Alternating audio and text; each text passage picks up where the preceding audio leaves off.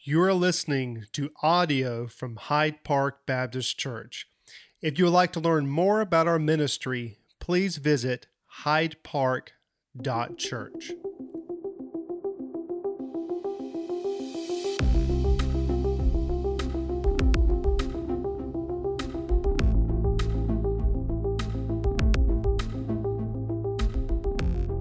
Psalm 121. Psalm 121. Let's go to the Lord in prayer this morning. Father, we ask now that you would guide our attention to your word. We know that it is perfect and pure in every way, and we ask, Lord, that through it you would bring about the changes in our life, change our perspective, change our outlook, change our heart. Father, your word has all the capacity to do that. All the power necessary to change a life is right here in this book. And Father, when the Holy Spirit takes the word that is proclaimed, begins to work, it's a work that goes beyond my ability or anyone else's ability. A work that is in your hand. So if we, we ask, Father, this morning that you would have your will and your way here. Father, I pray that even now, as we as we sit in this beautiful facility that provided for us, that we would make sure we clearly understand that our mission as a church is not just to gather once a week. Beautiful. The mission you've given us is to love you with all our heart, soul, mind, and strength.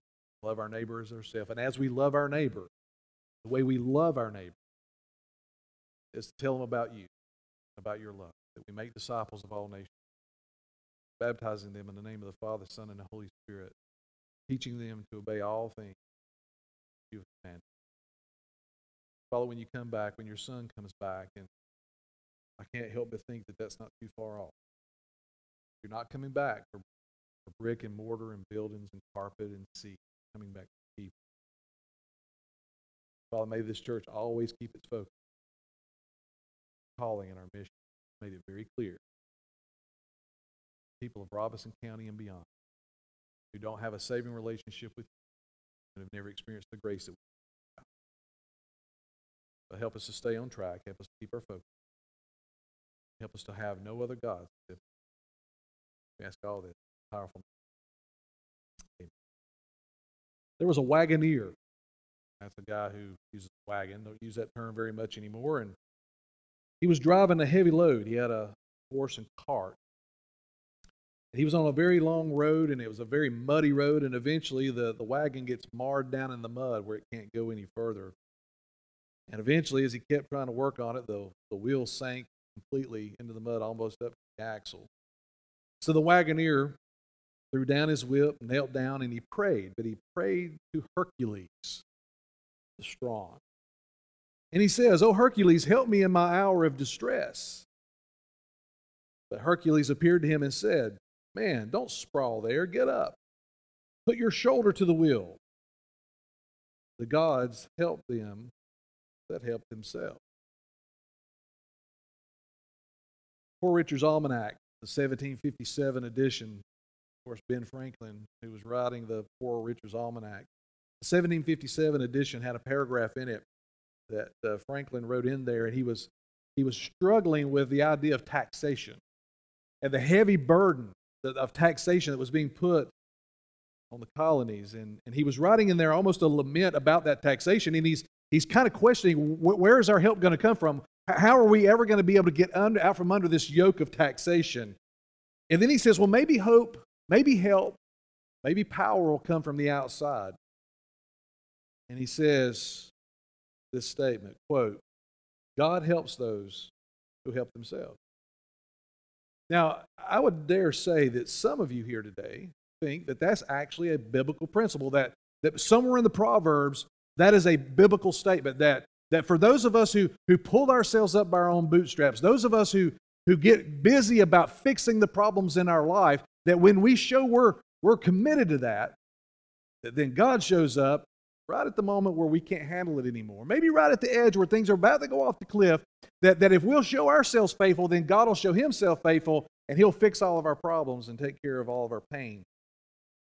There are a lot of people who think that's right out of the Bible. They think that, that maybe Moses, when he was leading the Israelites out of bondage, that, that he lived by the principle that I'm going to do all that I can and I'm going to do all that, the work that I need to do. And if I do it faithfully and I do it long enough and I do it with tenacity, that the God of creation will show up and maybe help me out a little bit. I think you probably already know where I'm going here. This, this statement is not a biblical statement at all. Matter of fact, it's not even a principle you can find in the Bible. Because in the Bible, we find plenty of people, we find myriads of people who are in situations that they could not fix themselves. So, what do you do when you've done everything you can do?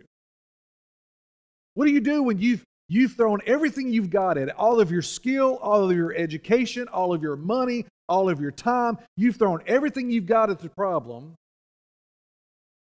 all with the idea that if I do everything I do, then God will show up and He'll fix it. But what if you've done everything you can do? The problem's still there. The pain is still there. And the struggle is still there. What do we do with the idea that God helps those who help themselves when, in fact, we find ourselves in situations over and over again that are beyond anything we can do? Matter of fact, as I look across this group, I looked across the group yesterday with the service we had yesterday. I know that the journey that some of you guys are walking, and they're very painful. Some of you have been walking a journey for years now, not months, but years. And you've been throwing everything you've got at it. And maybe somewhere, somewhere down underneath it all, you've been living by the principle that Aesop's fables put forth, that then Ben Franklin picked up and said, You just got to keep working harder. And I dare say that you've been working so hard that you're getting kind of tired. Maybe it's a new problem, maybe it's an old problem, but it's a problem nonetheless and you're bearing down underneath this load. This particular psalm that we're looking at today is, is part of a group of psalms called the Psalms of Ascent. They're, they're psalms of a pilgrimage. And it was a pilgrimage of the Jewish people traveling from all over the region of Judea into Jerusalem for those high holy days, maybe the Passover, uh, maybe Pentecost, maybe, maybe the Festival of Tabernacles. But people would travel long distances, and they would often travel together in maybe packs of 50, maybe 100, maybe 25. We see this uh, very clearly when Jesus, as a very young man, maybe around the age of a preteen, his family goes to Jerusalem for one of those high days. And, and we get the understanding from Luke's narrative that there was many people traveling together. Well, that was kind of a custom. Not only in Jesus' day, but all the way back in the psalmist's day. You got to get this picture that from all over the region, People would travel long distance, and there would be these rolling hills that they would have to walk through. But they're all looking for the same thing, and that's the destination. And the destination was the holy city of God. And at the pinnacle of that holy city of God was none other than the temple of God. And once you got within eye shot or eye distance of, of Jerusalem, that high city on a hill, the very top of that hill, at the very top of that city, you would see none other than the temple of God. And on that temple, there was gold that had been placed on the outside. And so you're walking across these, these long spanses of land, and you can see the sun shimmering off the gold on the temple. Can you just see as, as groups and myriads and families of people are traveling long distances, and their single goal was to get to the city and to worship their God? Because in that city that had been promised by God, there was a temple, and the presence of God was in that place. So, as they would make these journeys, these songs of ascent would be sung. I don't know, I just get the imagery of kids and families and people just overfilled with joy, smiles on their faces. And they're traveling and, and they can't wait. They maybe have been traveling for days, living out in tents, living out on the land. Can't wait to get to that city. Can't wait to be able to worship. Can't wait to see some old friends that they haven't seen in a long time. You see, they were on a pilgrimage, and the end of that pilgrimage was a city, and in that city was the presence of God. I would imagine as you could have walked along with them, you would have heard the singing of these very Psalms, Psalms 120 through Psalm 134. You would have heard the kids quoting these Psalms. And everybody knew them. And, here you are traveling along, and maybe you're four or five miles into your journey, and then here's another group of people from another part of Judea who comes along, and now your clan is turning from 50 to 100, and everybody's singing the same songs, and everybody can't wait to get to the city. You see, we're on a pilgrimage, not quite like theirs, a little bit different, but has a lot of similarity. We're, we're traveling on a journey, and this journey is this life. And the Bible tells us, especially in the New Testament, that, that this land, this world that we're in, is not our final destination. We're, we're just kind of passing through here. That, that there's another place that we're heading to. And for those who put their faith in Jesus Christ, there is a holy city where the presence of God is that we are heading to. You see, I'm spending some time here, but I recognize my time here short. But my time there is eternity. Look at Psalm 121. The psalmist says, I lift up my eyes to the hills. From where does my help come? The psalmist starts out and he says, As we're traveling on this journey, as we're traveling this physical journey to a physical city called Jerusalem, there were these rolling hills and these, these places that they would walk through. And, and, the psalmist says, As I'm making this journey, where does my help come from? Now, why would the psalmist be thinking about help? Why is it that at the same time he's worshiping, he's also needing help? I'll tell you why. This journey from wherever they're coming from to Jerusalem was filled with both anticipation but anxiety. A lot of anxiety. You got your kids, you got your family, you've got pretty much everything you own with you. You may even be taking animals with you. And along that journey, there were people, evil people, that would hide behind the, the hills, hide in the ditches. They were thieves, evil people.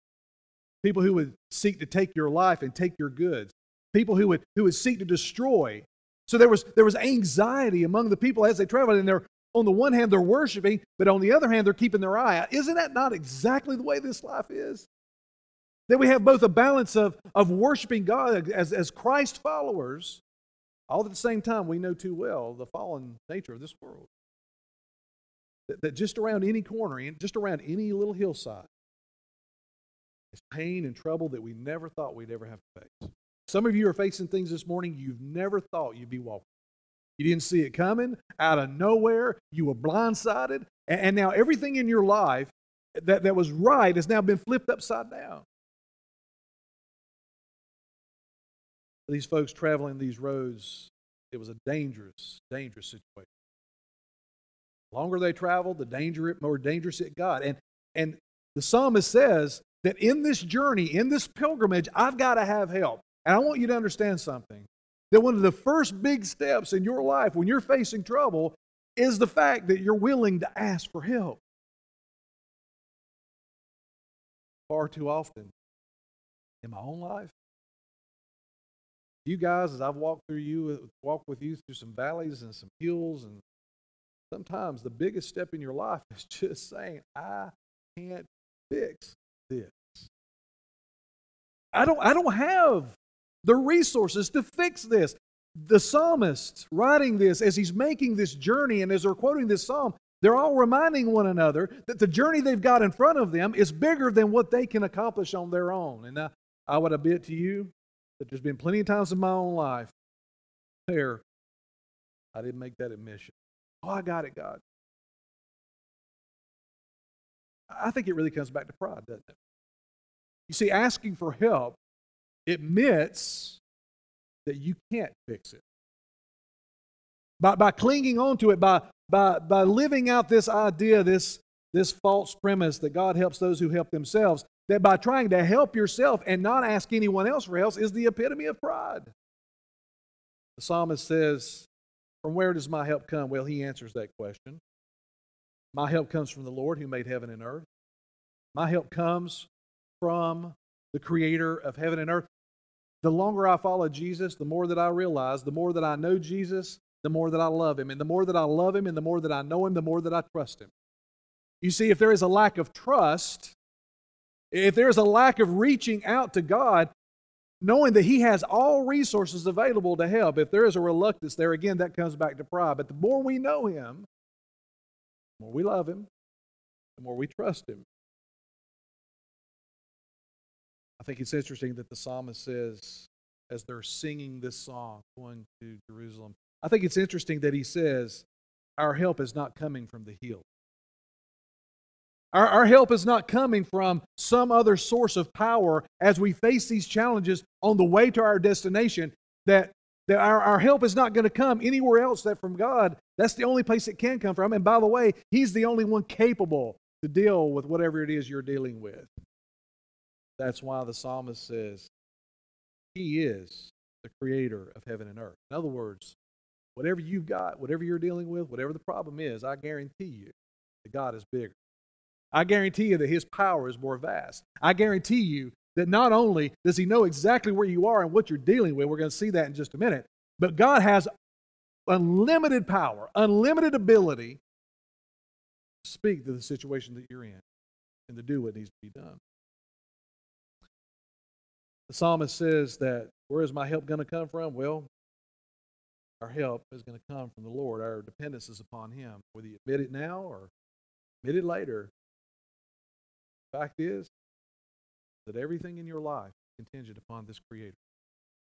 The next breath you breathe, the next bowl of Cheerios you eat on for breakfast tomorrow morning, the air conditioning or the heat that's on in your house. I don't know which one to turn on right now. I don't know if it's heat or air conditioning. But all of that is because of a good God who's blessed me and poured out his grace in my life. No matter where you look, no matter where you put your attention, this creator, this, this creator of heaven and earth, he's in sovereign control. He has unlimited power. He's waiting for you to turn to him and say, I need I need help. Notice what else the psalmist says. Verse 3. He says, He will not let your foot be moved. He who keeps you will not slumber. Behold, he who keeps Israel will neither slumber nor sleep. Now, through this psalm, this short psalm, you're going to see the word keeps and keeper. Keeps and keeper multiplied. Anytime, anytime you see words being repeated in any text that you're reading, you want to pay attention to that. Because the writer is emphasizing something. And in this, in this psalm, he says multiple times, He will keep your life. He will keep you. God is a keeper, this creator of, of heaven and earth. He will keep you. You can take and take that word keep out and you can put this word in guard or guardian. Or you can say that God watches over. In the Hebrew, behind your English translation, you can use guardian, guard, watching over you. All of that takes the place of. So it gives us this idea that, that God is actively engaged in our life every single moment of every single day. So if the psalmist is calling for help and he recognizes that God is that help, then what kind of help is God going to provide? In other words, what will God do in your time of trouble when you admit that you need help and you run to Him? I'm glad you asked. First, He will not let your foot be moved. What I love about the Psalms is the poetic, the poetic uh, illustration, the, the, the picture that the psalmist paints.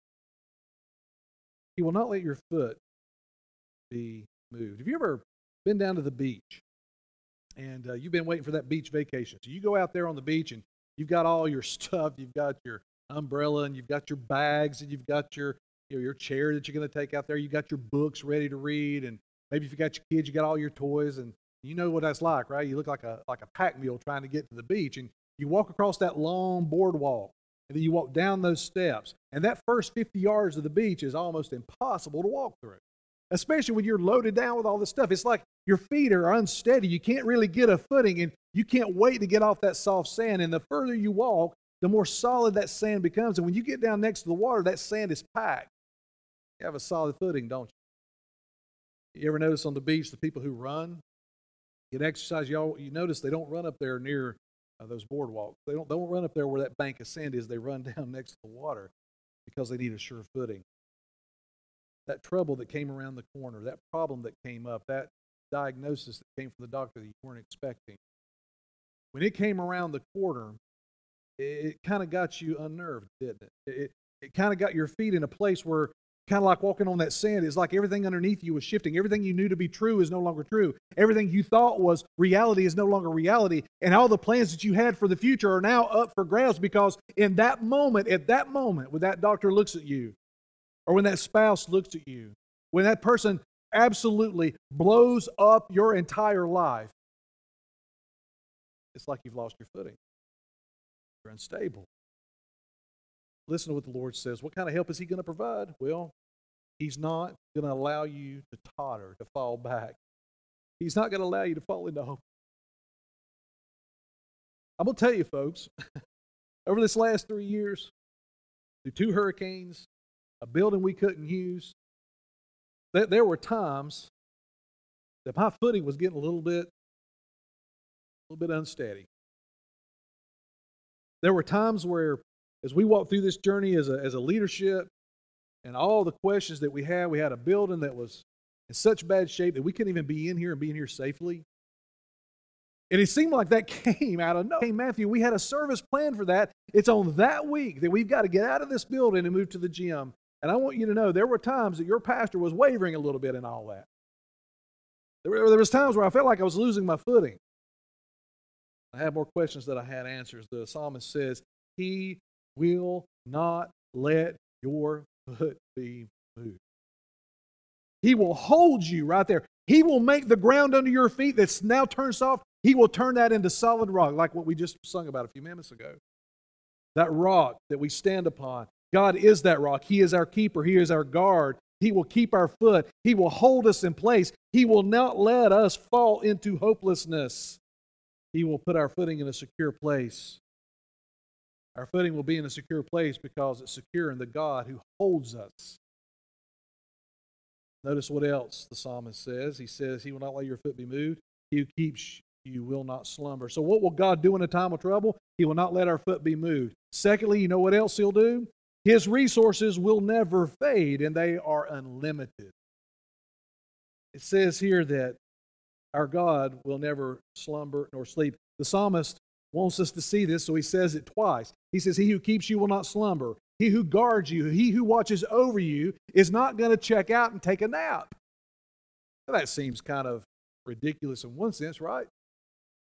Well, in this culture where the psalmist is living, as a matter of fact, as he's making his way to Jerusalem, he's walking through tribes, and those tribes who, who do not believe in Jehovah God they have their own gods, and they believe that the gods that they served would take a nap.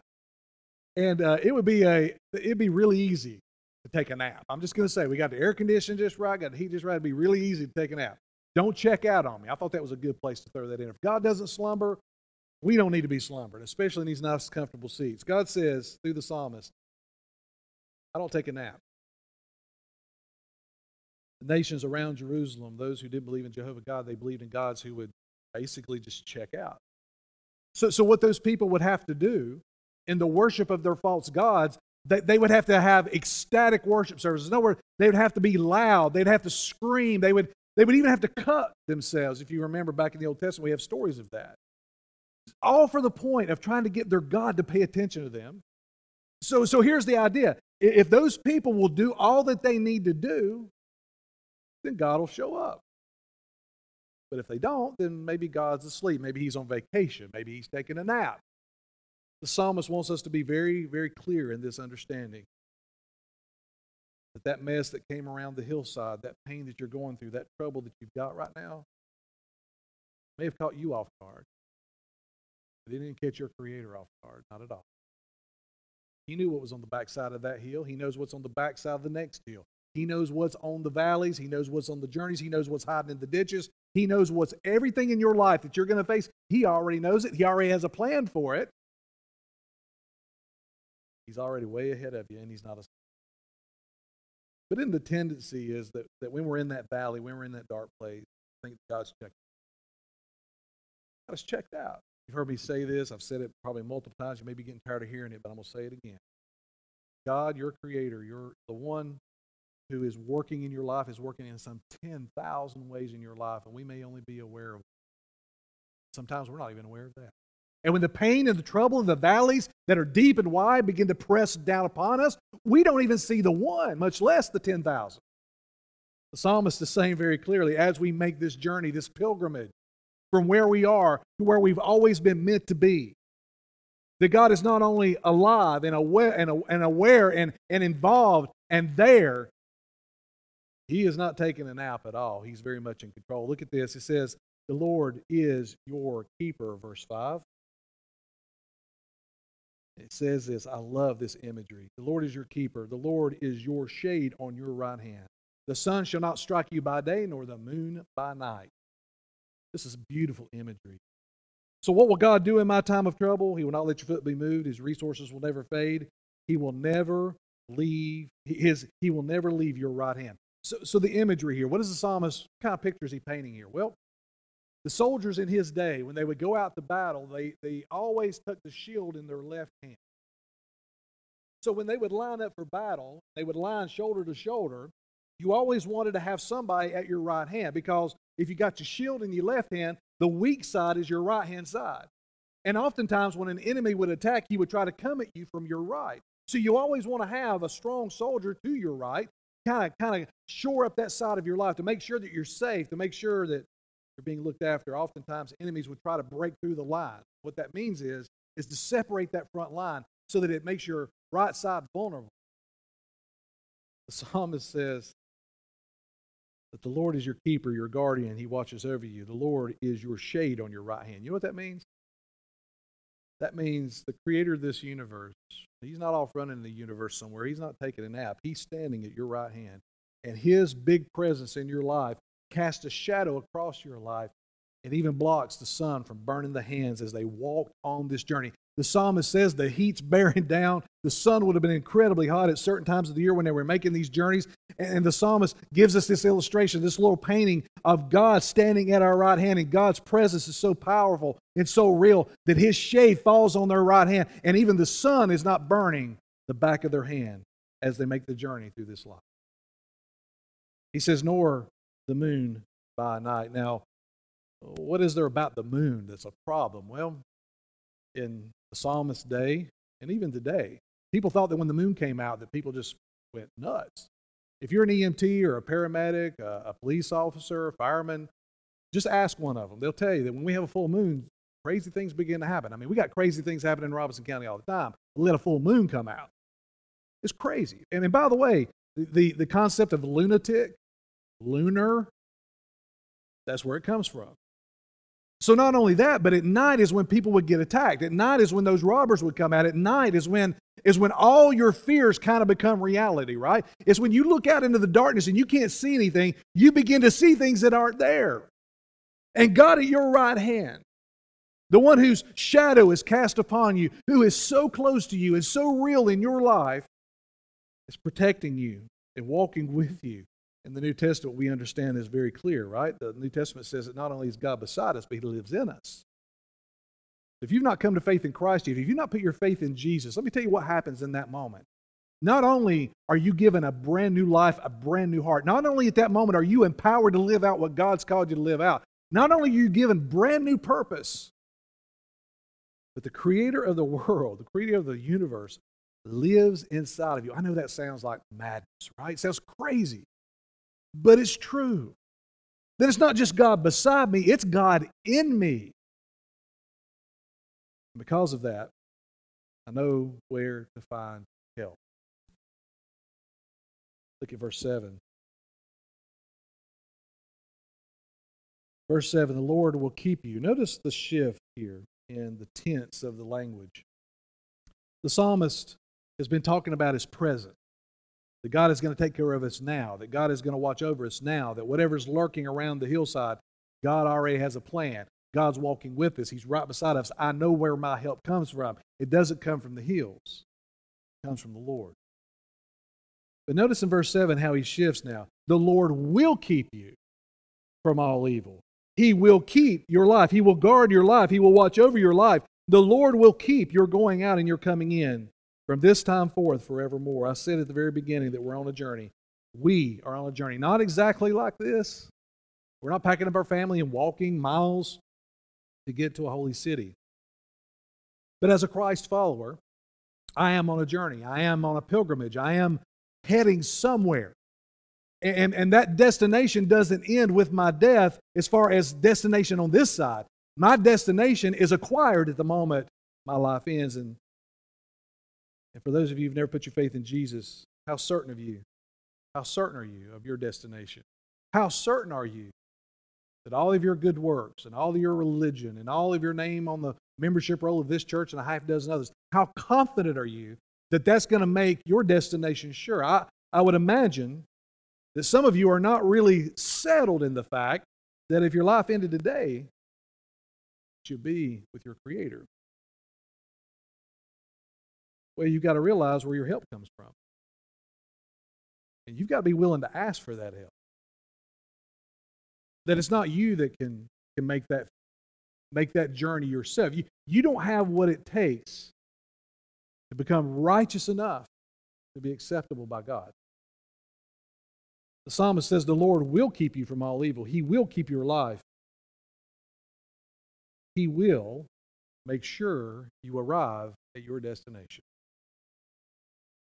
Just as certain as I'm standing before you, just as certain as Jesus changed my life when I was 16, I am certain, without a doubt, that in spite of all my failures, in spite of all my foolishness at times, God will finish that good work He began in.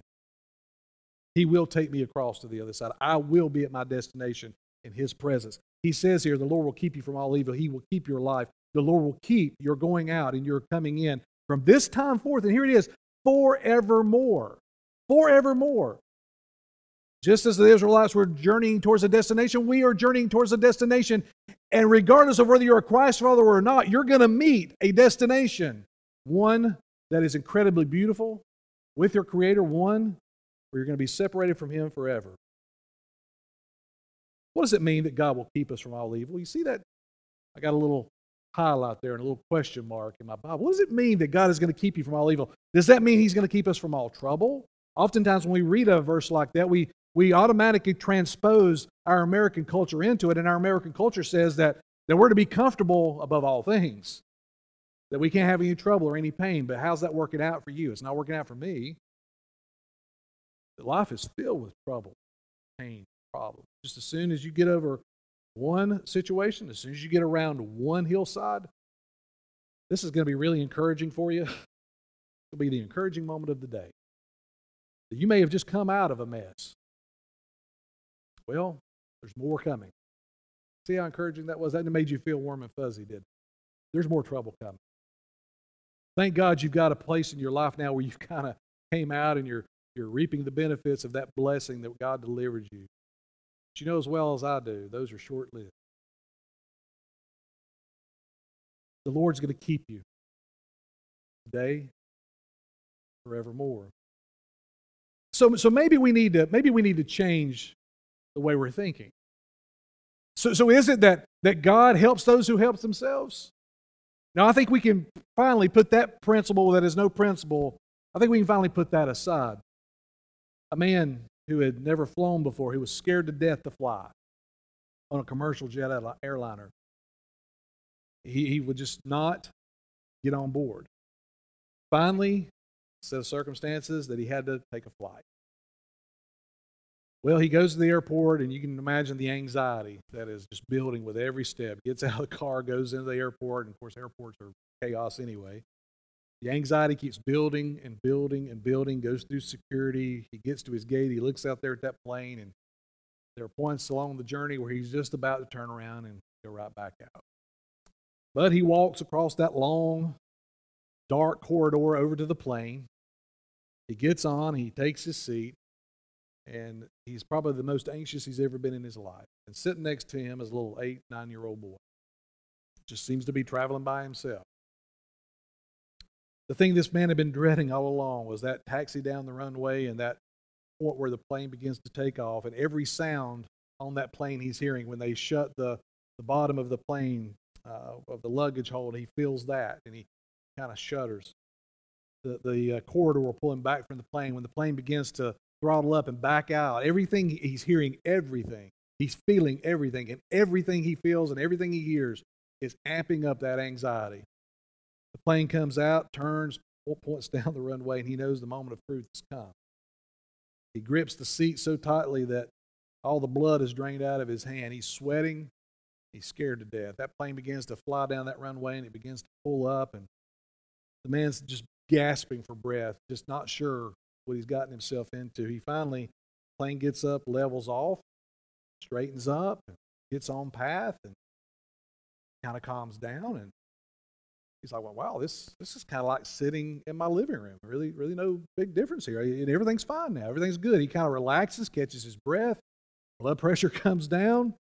Everything's good. About an hour into the flight, they hit turbulence. Now, you've ever experienced turbulence, it will rejuvenate your prayer life almost immediately. especially if it's bad turbulence.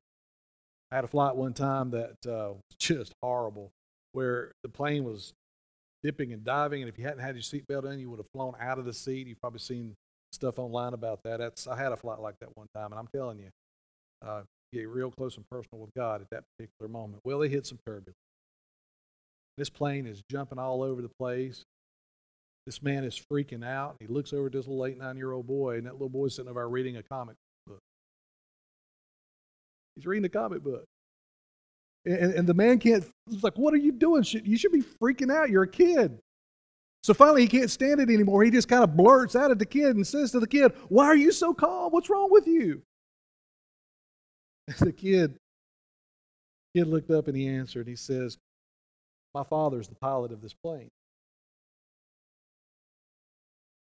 My father knows that, I'm on board. He's not going to let anything happen to me.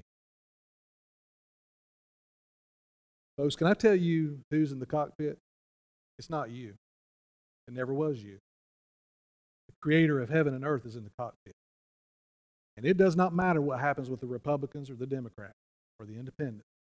It does not matter what happens to our economy. It does not matter what happens on stock market. It does not matter what we have to face because God is in the cockpit. I'm his son, you're his son or his daughter, and God is going to get us to our destination safely at home. You don't have anything to worry about. See your father, your Abba, your daddy. He's at the controls. Thank God that he is. And how many times have I wanted to get in there and take control as if I know what's best?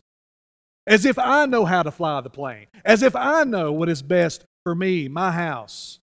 And I have to go back and I have to sit down in that plane and I have to put my trust in the pilot, knowing that he loves me. He has his best for me. My hope does not come from the hills. My hope does not come from a political party. My hope doesn't come from me being religious. My hope doesn't come from me trying to be a good guy or a good person. My hope comes from the pilot, the sovereign God, the king of the universe, the one who's flying this thing, and it ain't going down, and I'm going home with him. You want to join me? You want to join me there? Then it's time for you to put your faith in Jesus. If you haven't done that, now's the time. Father in heaven, we're not in control. And thank God we're not.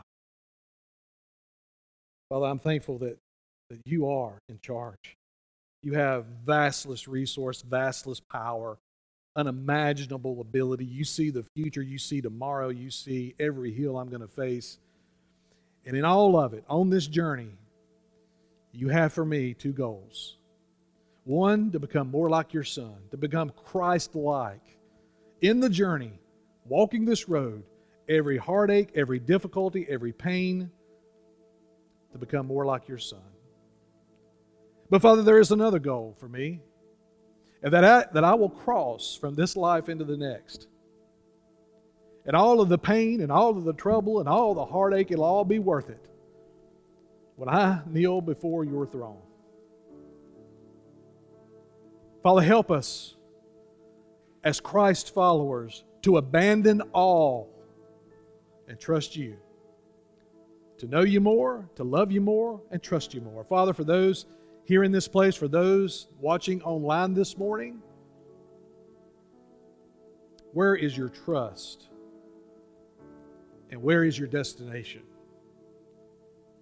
When life is over and you breathe your last, only one of two options. And it's where you put your faith today that determines your destination. We love you. We thank you. In this moment of response, whether online or here, I pray that we would respond by faith, believing. We love you and we thank you. It's in Christ's name. Amen. Thank you for tuning in to this week's sermon. For more information about Hyde Park Baptist Church, please check out our website, hydepark.church, or on social media on Facebook and Instagram at Hyde Park Baptist.